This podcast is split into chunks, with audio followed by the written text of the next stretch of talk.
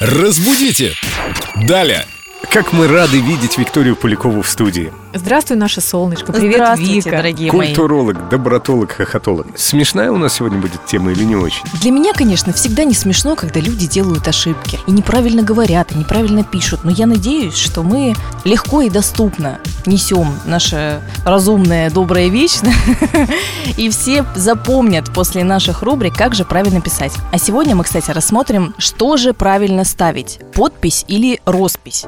Единственно правильный вариант – ставить подпись. Мы подписываем документы, а, мы ставим свою подпись. Роспись – это когда мы расписываем, там, например, кружки или что бы то ни было. Это народный промысел. Да, да. Или, например, кстати, э, бракосочетание тоже могут назвать росписью. Но это не значит, что ребята будут расписываться. А что, они будут подписываться? Они будут расписываться, но ставить будут подписи. Вот такая вот. Да, а то негативный подтекст. Мы подписались под этим, под семейной жизнью. Значит, если нас просят поставить роспись, то надо нарисовать какой-нибудь гжель, какую-нибудь Цветочек. хохлому. Вот тогда это будет роспись. Именно А так. если вы ставите свой автограф, то это подпись. Шикарное объяснение, лучше просто не сказать. Это же С.